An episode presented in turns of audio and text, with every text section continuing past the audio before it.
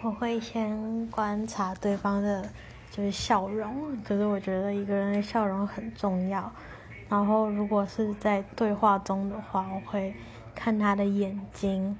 那如果是第一次见面的那种话，通常都还会观察一下他的衣着啊，或是穿衣的 style 这样子，我觉得主要是笑容，我觉得笑容是最吸引人的。